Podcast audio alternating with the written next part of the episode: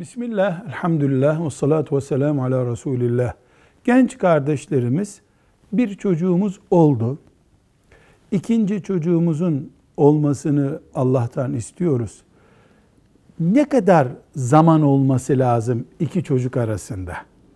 Mesela birinci çocuğumuz şu yaşa gelsin de ikinci çocuğumuzun o, o yaşta olmasını isteyelim diyeceğimiz dini bir kural var mıdır diye sormuş.